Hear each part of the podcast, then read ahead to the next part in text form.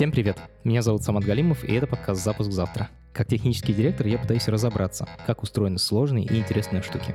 Я зову профессионала, с которым можно поговорить простым человеческим языком.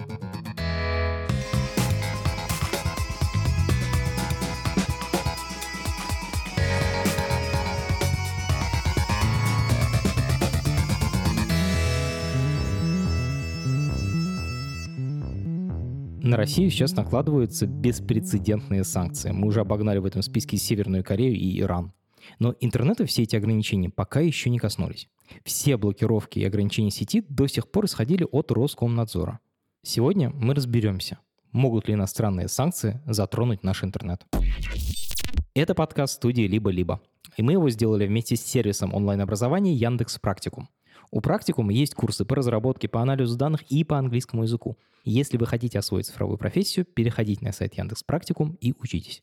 Мои редакторы говорят, что эта фраза настолько заезженная, что она потеряла душу. А душа следующая. Работа программистом сегодня — это такой гарантированный, довольно хороший кусок хлеба. Яндекс.Практикум — это один из немногих образовательных сервисов для программистов, который я могу рекомендовать с чистой совестью. Там наверняка сделают нормально. Переходите на сайт Яндекс.Практикум, посмотрите на список курсов и учитесь. Я Александр Исавнин, преподаю в Свободном университете, член пиратской партии. В этом эпизоде нам интересно разобраться, как устроен современный интернет и как российский интернет, то есть российская часть вот для российского пользователя, то, что называется интернетом, зависит от остального мира. Можешь, пожалуйста, рассказать, какие вообще у Запада есть возможности ограничений работы интернета в России? Основная история, касающаяся Запада и выключения Западом российского интернета, является такой. Запад не будет выключать интернет в России. Возможны ситуации, когда какие-то компании попадают под финансовые санкции. Вот в этом случае возникает проблема, потому что нельзя заплатить за внешний канал. Или, так сказать, нельзя заплатить за тот или иной домен. Под такие вещи попадали Иран, Сирия. Такая санкция сработает, да, то есть о том, что кто-то пойдет с топором перерубать кабели вот специально, этого не будет. То есть санкции типа «мы вот всю Россию должны отключить от интернета» или там «весь Иран» никогда не возникало. Ну, там попал под санкции Ростелеком, интернет пойдет через эм тэ эс, грубо говоря, или через Билайн, или через там компании второго эшелона. Ты говоришь, в принципе, Ростелеком может попасть под санкции, и у Ростелекома отрубится зарубежный интернет, насколько я понимаю, да? Ну, у него не продлится контракт, скорее всего. Там будет запрещено оказывать услуги. Тут я вспоминаю пример Ирана, когда программисты в Иране, обычные программисты, не которые замешаны как с государством, а просто люди, которые живут в Иране, не могли пользоваться, например, сервисом GitHub. А это главное место, в котором программисты выкладывают код, скачивают код. Вот они пользоваться не могли просто потому, что они жили на территории Ирана. Вот есть, например, компания Google. Может ли у нас пропасть доступ к сервисам Google? Ну, в Крыму американским компаниям запрещено оказывать услуги платно. А вот, по-моему, с бесплатными сервисами, да, вот с тем, что Google дает бесплатно, они, так сказать, решили, ну, как бы мы не собираем деньги, да, Да, поэтому, так как санкции финансовые, мы с этим сделать ничего не можем. То есть американское государство, оно запрещает зарабатывать деньги именно на этих территориях, а не предоставлять услуги. Кто вообще вводит эти санкции? Кто может запретить американским компаниям оказывать платные услуги? Ну, соответственно, американское правительство. Да? То есть вот те, кто, так сказать, регулирует их деятельность, именно финансовыми ограничениями они это и вводят. Как эти ограничения, блокировки, которые вот по территориальному признаку, они как реализуются на уровне сервисов? Как они понимают? Иногда они понимают это как платеж с карточки той или иной страны. Да, то есть здесь вот никаких таких специальных требований, как вот Роскомнадзор обычно, нету. Да? Считается, что компания сама должна это сделать. И потом, если внезапно выяснится, что она продолжает нарушать финансовое законодательство, ну и там прилетит от регулятора. Но они обычно все сами это делают тем или иным способом. Так как геолокация не всегда работает очень удачно для интернет-сервисов, иногда кого-то еще задевает. Но обычно вот эти самые западные компании очень аккуратно стараются не сделать лишнего. Интересно про вот эту технологию блокировок в определенных регионах страны. Вот я, например, съезжу в Крым, там попробую чем-то попользоваться, оно у меня не будет работать, скорее всего, потому что его заблокировано, оно заблокировано в Крыму. А когда я вернусь обратно в Москву, например, оно у меня продолжит быть заблокированным или блокировка снимется? Это зависит от политики компании. То есть если оно решит, как бы кто-то, то есть оно у вас перестает работать в Крыму, пока ты находишься, а кто-то скажет, ага, да, да ты, наверное, крымчанин, да? Или ты там всегда живешь, и там тебе пофиксят аккаунт навсегда. Пофиксят, если заблокируют. Да, да. Можно ли будет обойти эти блокировки с помощью ви пи эн. Если, так сказать, требуется регистрация, и ты честно напишешь свой адрес, допустим, там в рамках сервиса, да, то, скорее всего, ты дальше не пройдешь. Если используется какая-то еще история с геолокацией, да, или там дополнительный фингерпринтинг, или прям приложение соответствующее там запрашивает геолокацию, то, конечно же, скорее всего, такой сервис тебе откажет. Компания сама принимает решение о том, какие и как услуги она тебе предоставляет. И, соответственно, их задача показать, что они не берут деньги. Примерно так же и устроены санкции.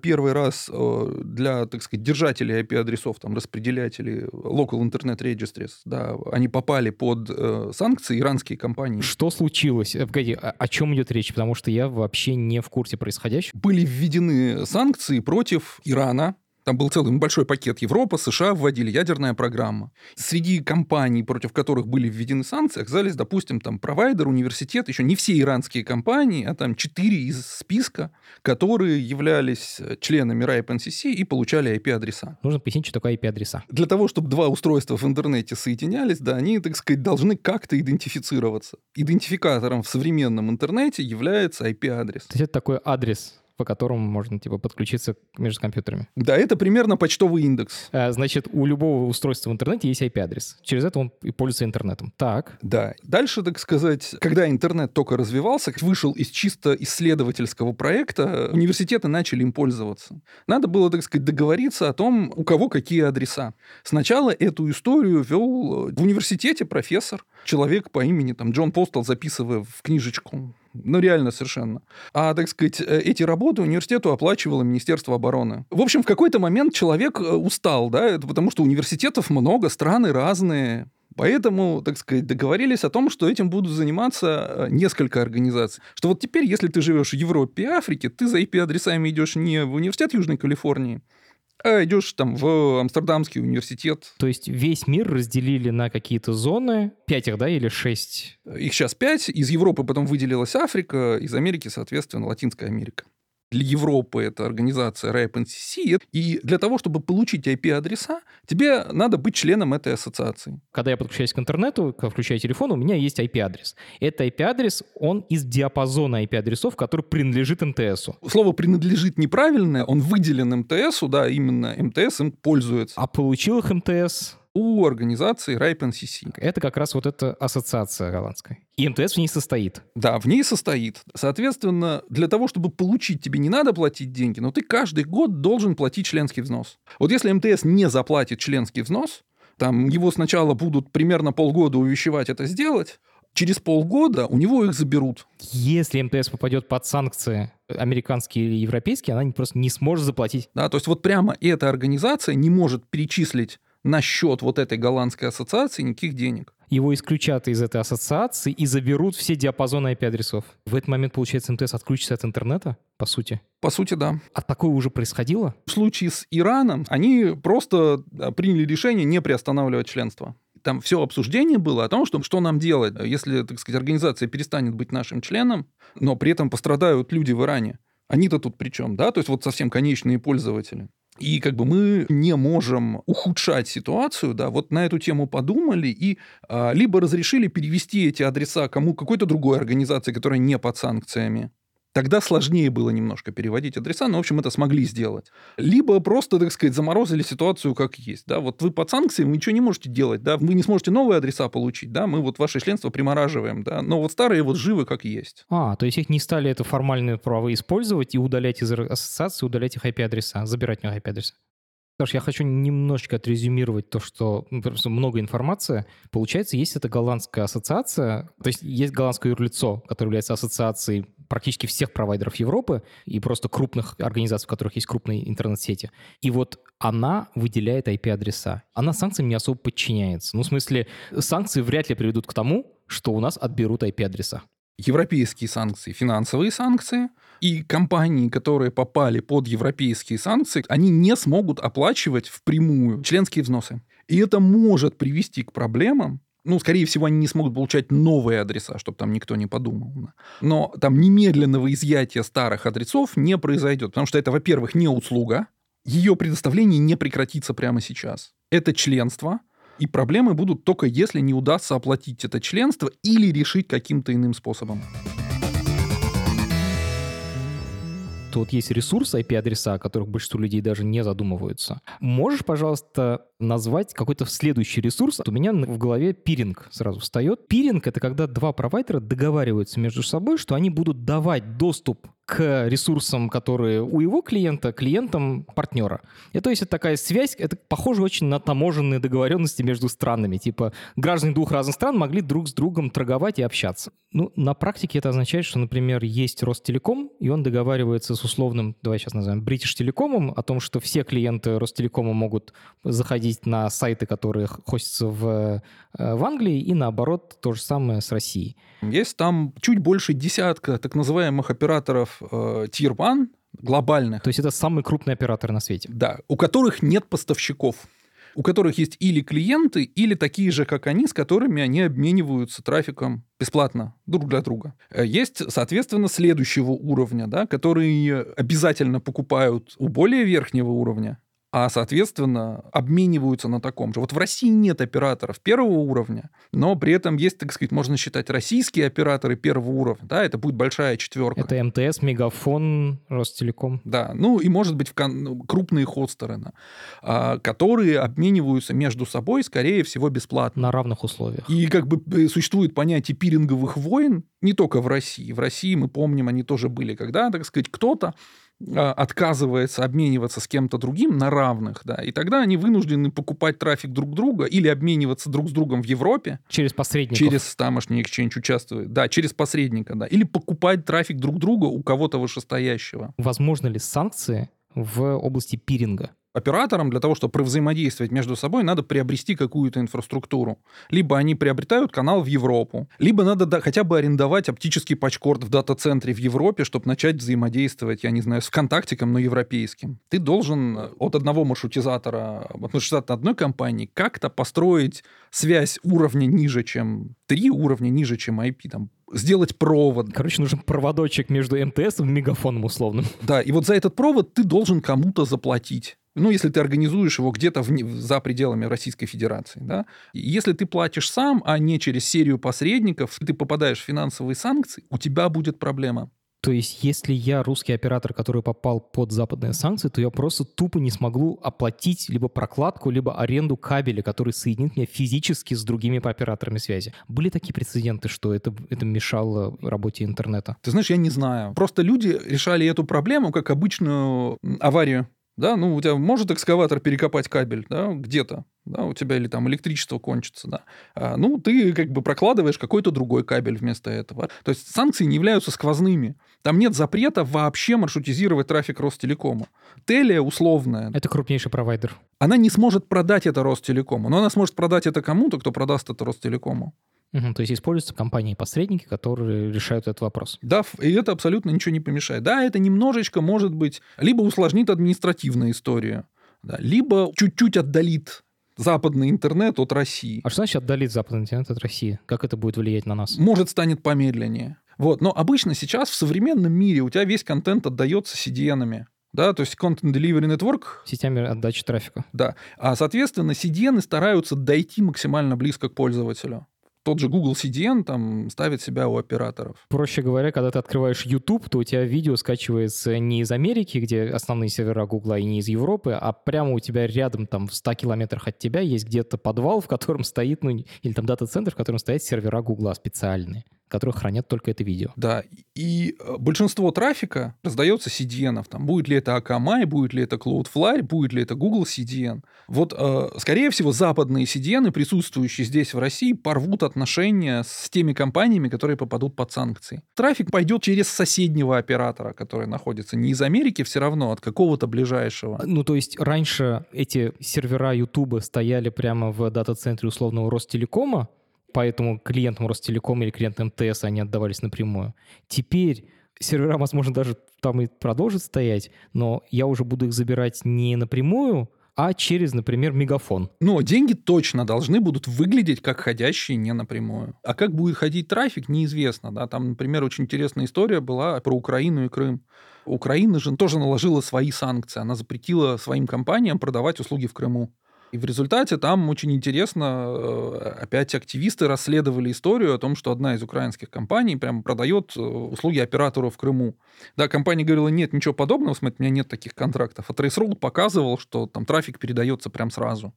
На Traceroute это выглядело как будто через Белгород, а по задержкам это выглядело, как будто кабель лежал прямой, а через Белгород она должна быть больше. Да? Получается, активисты смогли проверить, что трафик продолжает ходить напрямую через Украину за счет того, что скорость передачи сигнала, если бы трафик шел через Белгород, время, которое нужно было для того, чтобы сигнал прошел, было гораздо больше. Да.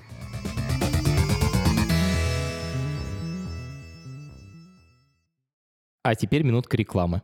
Завтра выйдет бонусный эпизод нашего подкаста «Запуск плюс плюс». В нем мы поговорим о том, как интернет ограничивается изнутри России Роскомнадзором, зачем была придумана концепция суверенного интернета и что она реально реализует. Во всем этом мы разберемся завтра. Подписаться на «Запуск плюс плюс» можно в Apple подкастах, на Патреоне или в сервисе Бусти. Ссылка на Patreon и Бусти есть в описании к этому эпизоду. Подписывайтесь и слушайте.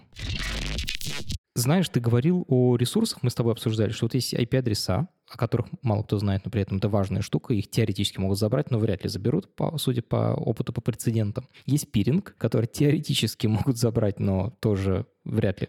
Какие еще есть ресурсы, с которыми могут быть проблемы? Значит, есть номера автономных систем, но их раздают примерно там же, где ай пи-адреса, по похожим регламентам. Да? То есть мы относим это туда. Номер автономной системы — это идентификатор оператора в его глобальном взаимодействии. Ну, то есть это какая-то таблица всех операторов, которые тоже, по-моему, поддерживаются той же самой организацией рип эн си си. Есть еще доменные имена. О, отлично. Расскажи, что такое ди эн эс. Доменные имена — это записная книжка интернета. То есть когда я ввожу там яндекс точка ру, первым делом мой компьютер делает запрос к ди эн эс-серверу и спрашивает, а какой там у Яндекса адрес? И вот уже потом с тем адресом, который вернулся, мой компьютер взаимодействует дальше. Да. Как ди эн эс может быть связан с санкциями? Очень просто. Значит, твой компьютер э, сделает запрос к ди эн эс-серверу, а ди эн эс-сервер будет поступать следующим образом. Сначала он обратится к одному из тринадцати ай пи-адресов, так называемых корневых ди эн эс... Да, вот вэ вэ вэ Яндекс.ру мы идем. Он обратится к одному из тринадцати корневых ди эн эс-серверов, которые поддерживаются разными организациями, да, для того, чтобы узнать,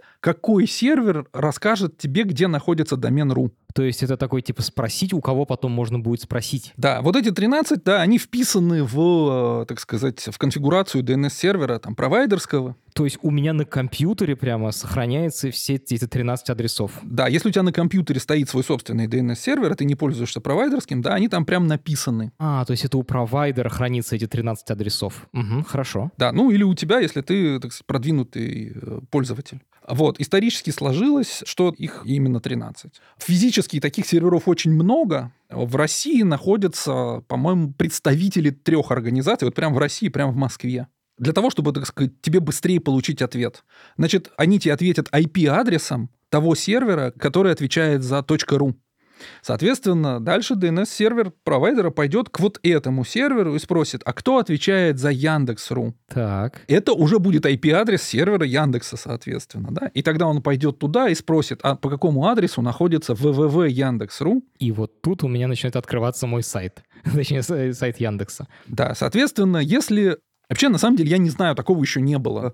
Формально у нас есть вот тринадцать организаций. Кстати, рип эн си си, которые мы обсуждали, является одной из них. тринадцать организаций, которые поддерживают работу этих корневых ди эн эс-серверов, которые нужны для каждого запроса. Да. И они как бы ведут реестр всех доменов, потому что изначально доменов первого уровня были ком, net, org, edu, mil и все, наверное. И потом появились домены по страновым кодам, country code. .ru, .rf, .su, вот это все. Да. Через какое-то время там добавилось еще несколько доменов, типа там би ай эс, по-моему, был и так далее. А сейчас вообще таких доменов больше полутора тысяч, по-моему, да, которые первого уровня, включая love, sex, три икс и даже гей, по-моему. Хочу ближе к санкциям, типа, что может произойти-то? Так вот, список доменов в .ru, доменов в России или в каждой из вот этих вот зон первого уровня ведет некая организация специальная. Это может быть коммерческая организация, некоммерческая организация, государственная институция. Как это в России устроено? В России это гонга. Это некоммерческая организация, контролируемая государством на текущий момент. Ну, как обычно, в общем.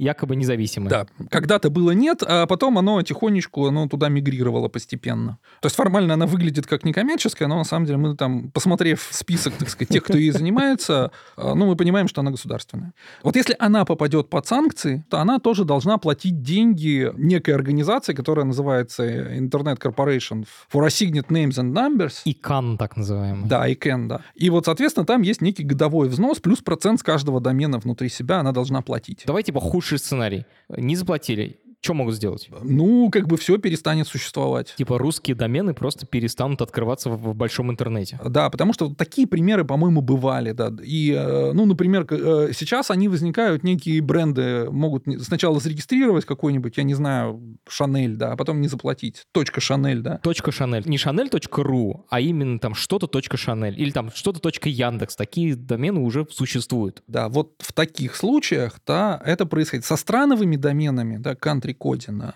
То есть .ру и .рф. Я таких историй не знаю, да.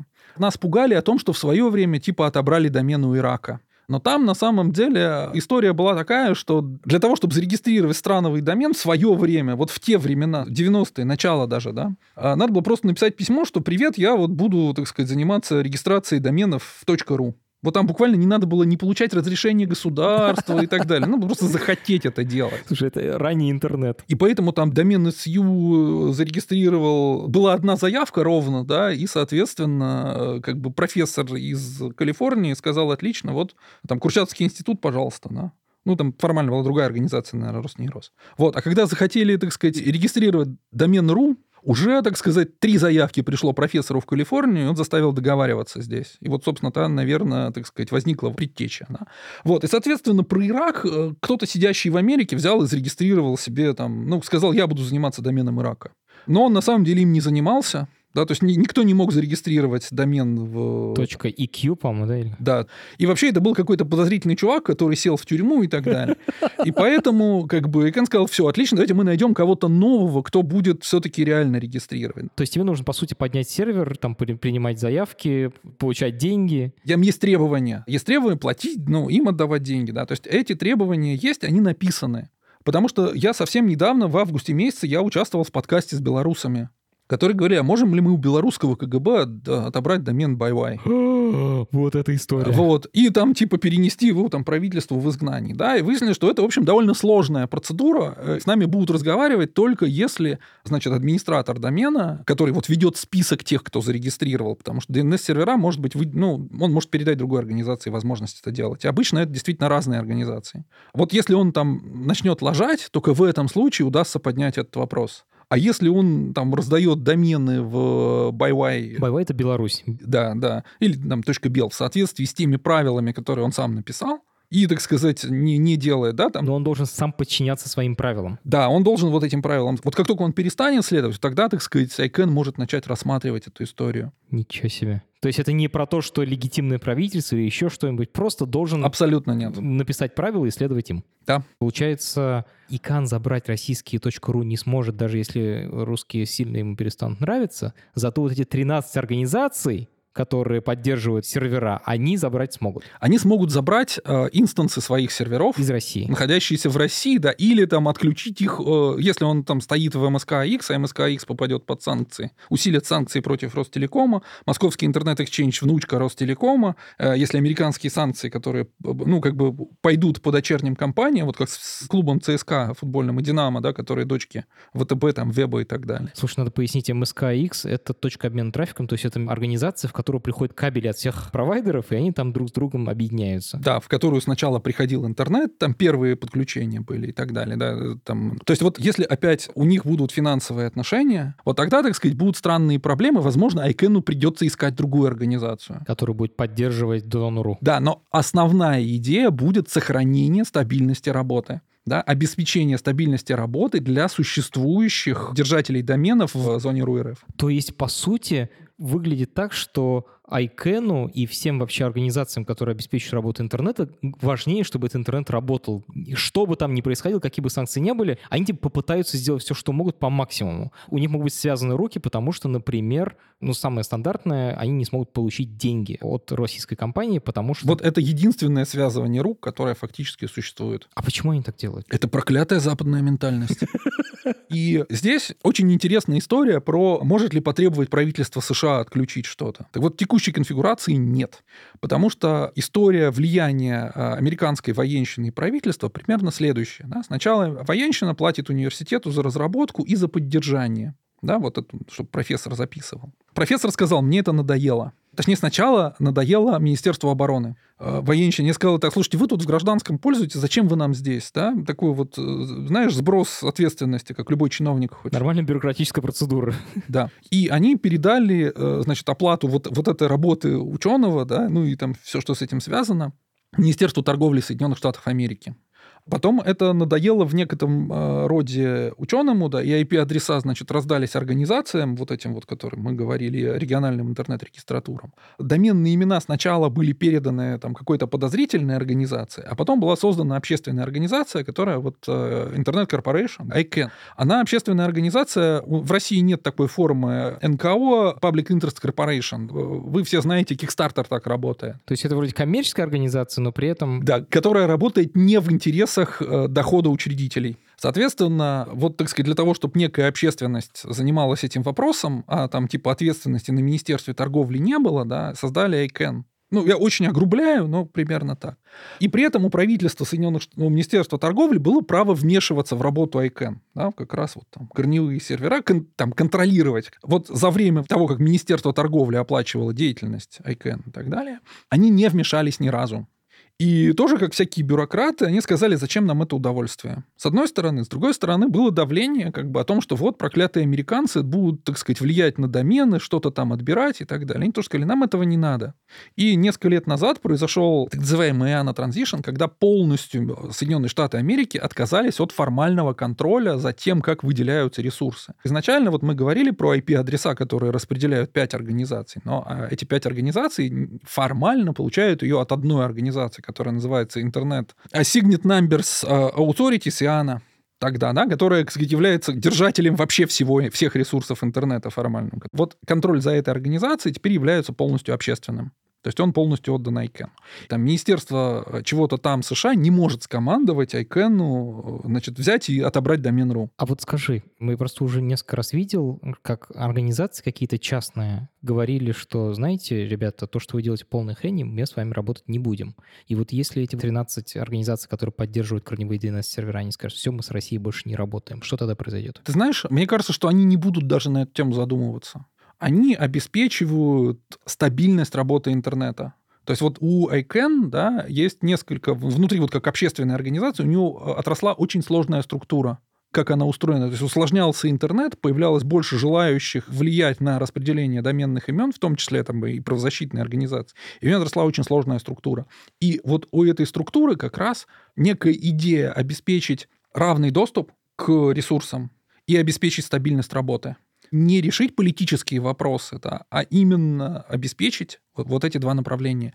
И лишить Россию интернета или наказать Россию за то, что она ведет агрессивную войну, там никак не ложится. И если они даже начнут думать о том, чтобы нарушить вот этот баланс, нарушить собственные принципы там, равного доступа, стабильности и всего остального, их репутация улетит в трубу. Это внушает надежду с одной стороны. Да. С другой стороны, давай посмотрим на Северную Корею, у которой ничего не отбирали.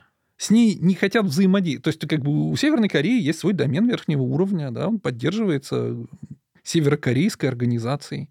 Пара российских операторов предоставляет Северной Корее доступ в интернет. Погоди, то есть российские операторы делают в Северной Корее пиринг и являют, ну, типа, точнее, предоставляют им интернет. Да. В том числе. Китай, я так понимаю, в основном, да? Я вообще не уверен, что Китай предоставляет. Обалдеть. А это открытая информация? Транстелеком и кто-то еще. Посмотри... Надо посмотреть, какие автономные системы ай пи-адреса выделены Северной Корее, и посмотреть, как они маршрутизируются. Понятно, что там приличные Япония не будет предоставлять, Америка не будет предоставлять, но Транстелекому примерно все равно. Вот это круто. Надеюсь, что мы как бы не станем в списке, что, типа, приличные люди России... А не обгоним Северную Корею в этом плане. Да, да. Да, да, очень надеюсь.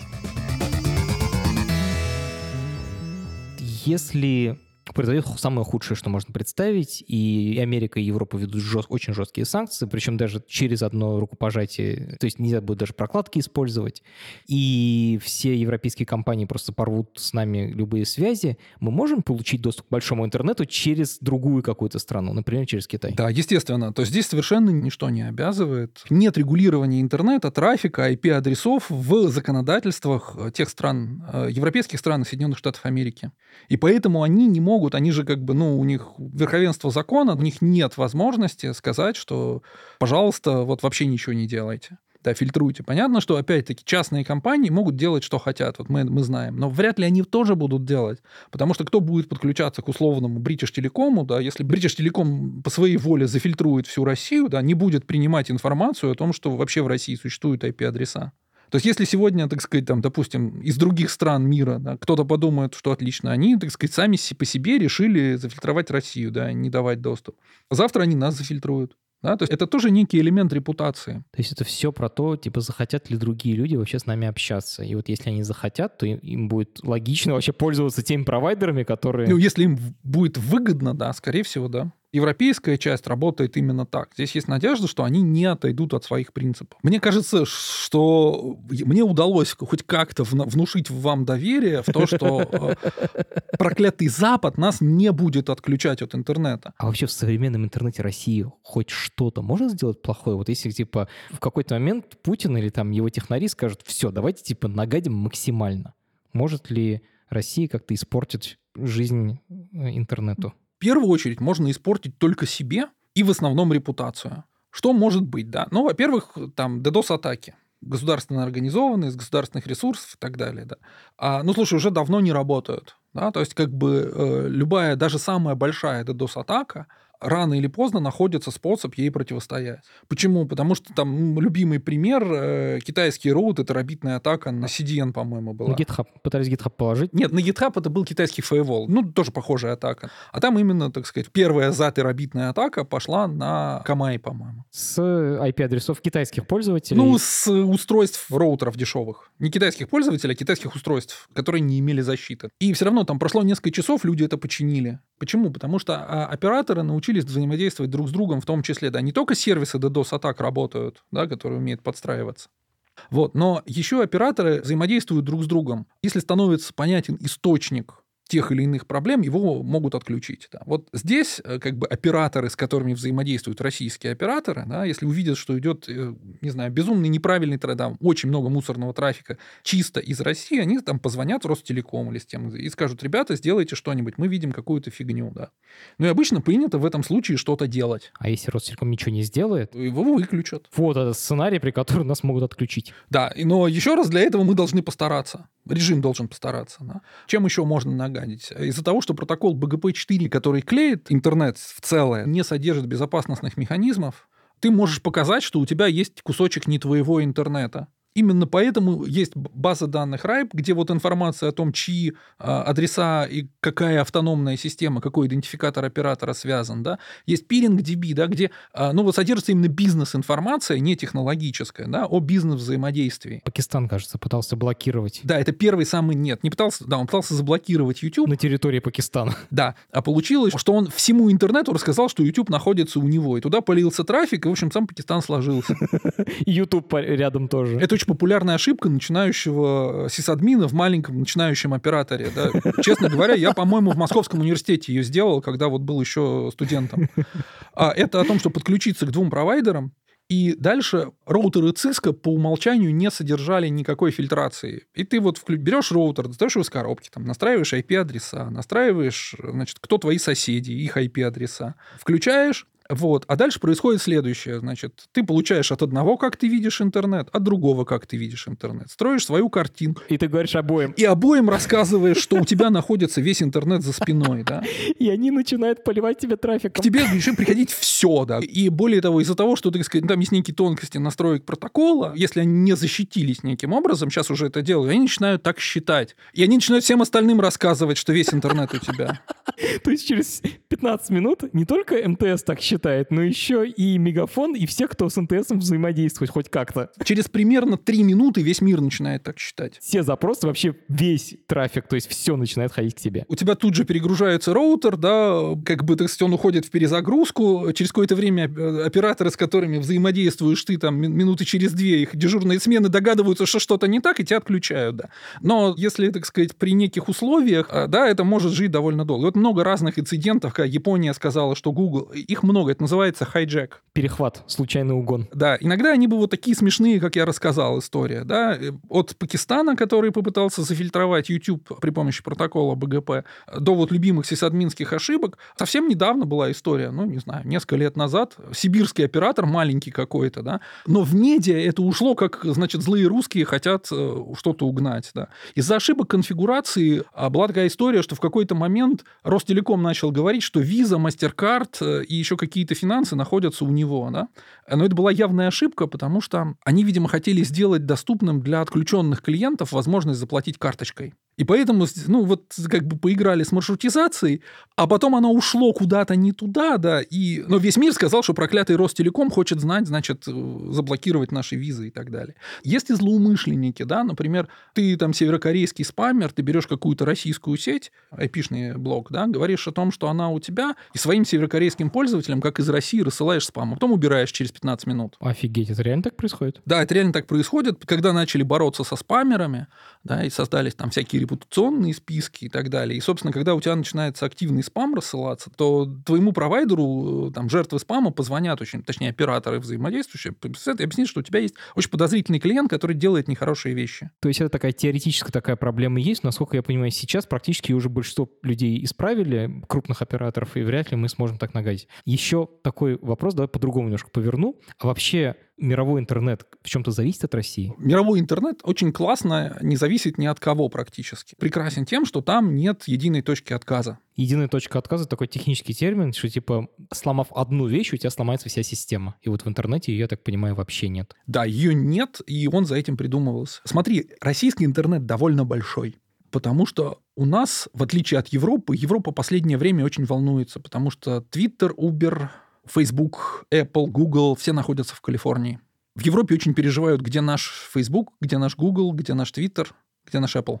И они стараются вот сейчас уменьшить свою зависимость, европейские страны. С одной стороны от Google, да, а с другой стороны в Европе же довольно активно используется Яндекс. У нас в России есть вот тот набор, который не создался в Европе. И, так сказать, можно утверждать, что компании не полетели в Европе, потому что там было некое регулирование связное, айтишное, которого не было в США, и которого не было в России там, до две тысячи десятого года практически. Поэтому у нас есть Яндекс, у нас есть весь комплект Mail.рушечки, да, вот этот вот, да. У нас есть все вот эти глобальные сервисы, которые, к сожалению, там, ну, типа, не родились в Европе. Кроме Ютуба, мне кажется, у нас для всего есть альтернатива. Да, наверное.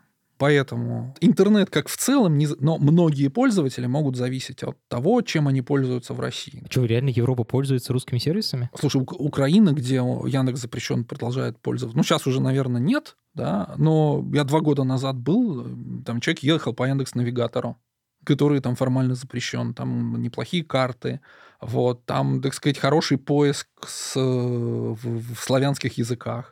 Здесь, если ты когда-то привык, начал пользоваться, ты пользуешься. Яндекс очень популярен в Турции, да, потому что там лучше... Ну, то есть российские какие-то компании довольно популярны. Одноклассниками пользуются российская там, диаспора более старшего поколения. Вот инфраструктурно нет, но и никто ни от кого не зависит, в общем-то. Да? А вот именно сервисно есть русские компании, которые достаточно классные, чтобы ими пользовались люди за границей. И вот... Да, вам. Ну, опять в последнее время многие компании уехали за границу.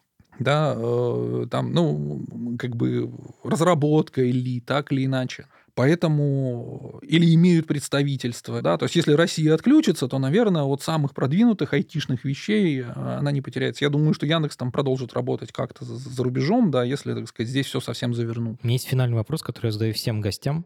Обычно такой, типа, что почитать про то, как устроена эта тема, и давайте задам два вопроса. Первый, он вот такой. Что можно почитать, что можно посмотреть про то, чтобы понять, как устроен большой современный интернет? Есть ли какой-то эксплейнер, который тебе объяснит, как устроен интернет? Я стараюсь сам быть эксплейнером в Свободном университете. У нас есть курс введения в интернет governance, где мы пытаемся рассказывать вот как раз примерно то, что я рассказал тебе сегодня, но немножко подробнее. И у айкэнн есть свое объяснение, и у райпа есть свое объяснение. Но вот основная идея – это о том, что создавали ученые с доверием друг к другу, с духом научного сообщества. Потому что даже стандарты интернета, которые в том числе описывают доменные имена, айкэнн, структуру риров, они называются requests for comments. Запрос комментариев, да, это такая научная статья, которую предлагается обсуждать. То есть это не приказ какой-нибудь или не указ, который кто-то придумал и написал, а это типа «чуваки, я тут придумал, что думаете?» Да, предложение к обсуждению, да, фактически, да, там, это уже сейчас в сложной структуре, оно становится стандартом через много обсуждений, реализаций и прочее.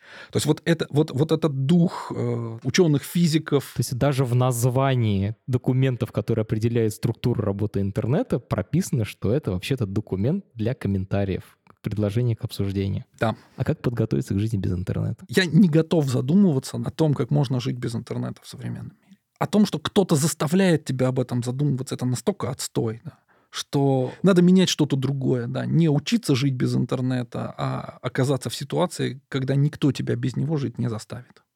Это подкаст студии «Либо-Либо». И мы его сделали вместе с сервисом онлайн-образования «Яндекс.Практикум». Над подкастом работали редакторка Юлия Яковлева, младшая редакторка Маша Агличева, продюсер Павел Боровков, младшая продюсерка Настя Медведева, звукорежиссерка Нина Мамотина. За джингл спасибо Алексею Зеленскому.